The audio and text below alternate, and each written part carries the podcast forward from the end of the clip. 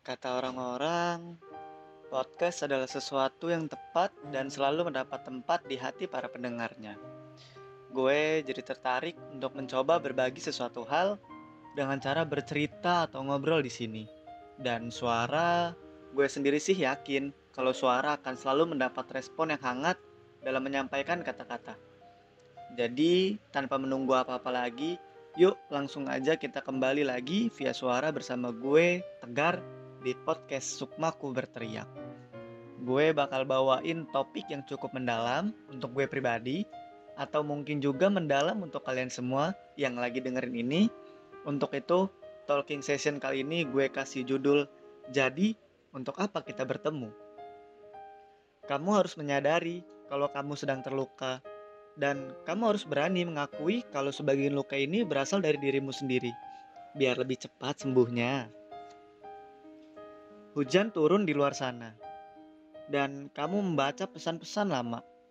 Pesan-pesan lama antara kamu dan dia.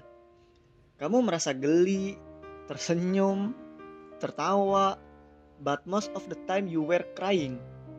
Kamu sangat, sangat, sangat merindukannya. Kamu rindu chatting sampai tengah malam.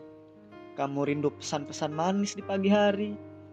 Kamu rindu bertemu dan berbicara apa saja di kafe yang ramai kamu rindu merasa nyaman di sisinya. Namun, takdir berkata lain. Kisah cinta atau kisah persahabatan yang kalian rajut harus terhenti seperti benang-benang yang telah terurai dari sweater pemberiannya. Dan di situlah kamu bertanya-tanya, mengapa harus bertemu jika memang pada akhirnya harus berpisah?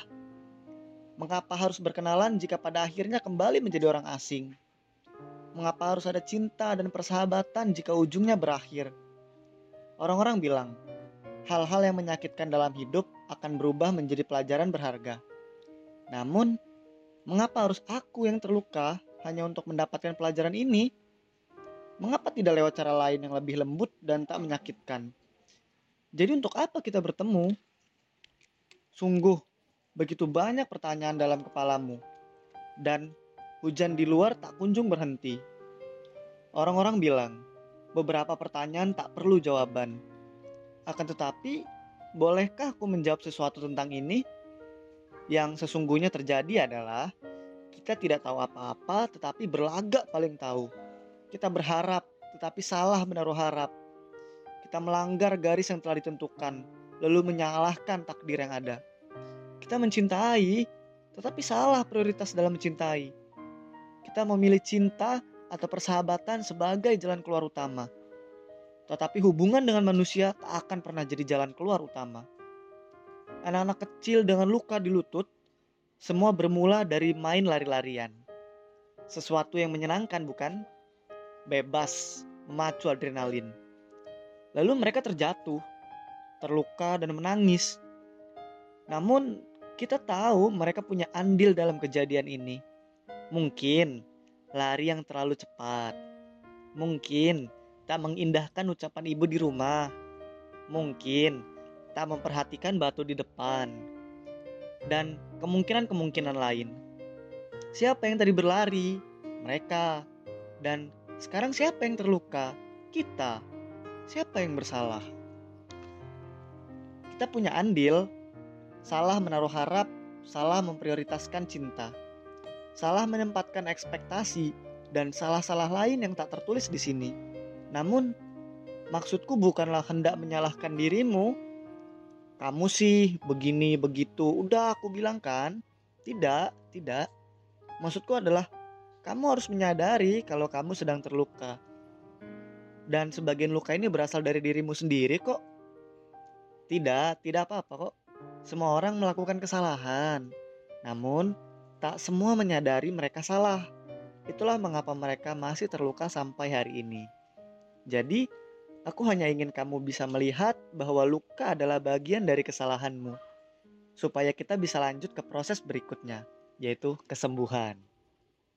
I wake up with tears still missing you. Tak ada hujan yang tak pernah mereda. Tak ada banjir yang tak pernah surut. Semuanya nanti berlalu juga kok. Pagi ini, kamu masih terbangun dengan air mata yang tak pernah diundang. Rasanya lelah ya melangkah sendiri seperti ini.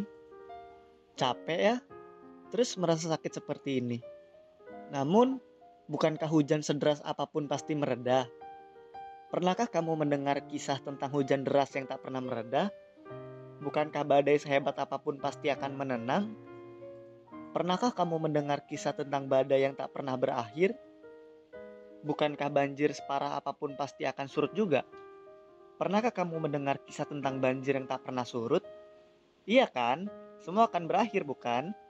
Kita aja yang belum tahu waktunya. Namun, pasti berakhir kok. Pasti. Insya Allah. Nah, cukup sekian dulu untuk sesi ini. Semoga apa-apa yang gue obrolin dari tadi itu kalian bisa memetik maknanya. Sampai jumpa di lain waktu. Gue pamit undur diri. Sampai bertemu di episode selanjutnya. Dadah.